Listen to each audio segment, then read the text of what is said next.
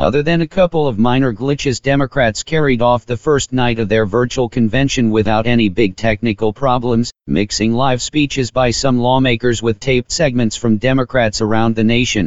Former Vice President Joe Biden appeared a number of times in video snippets, but Democrats relied mainly on average Americans to talk about the coronavirus, the Postal Service, and many other issues.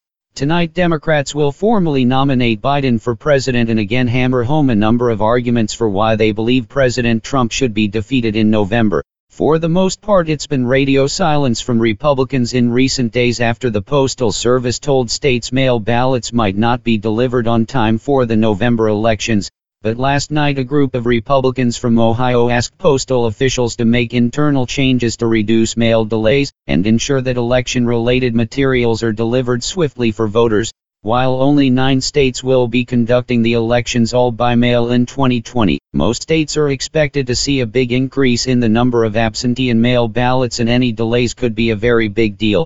Democrats wasted no time in their 2020 convention in going after President Trump on the coronavirus outbreak, using videos with average Americans to say the president has badly handled the health crisis. One California woman told of how her father had voted for President Trump and believed his statements downplaying the threat of the virus.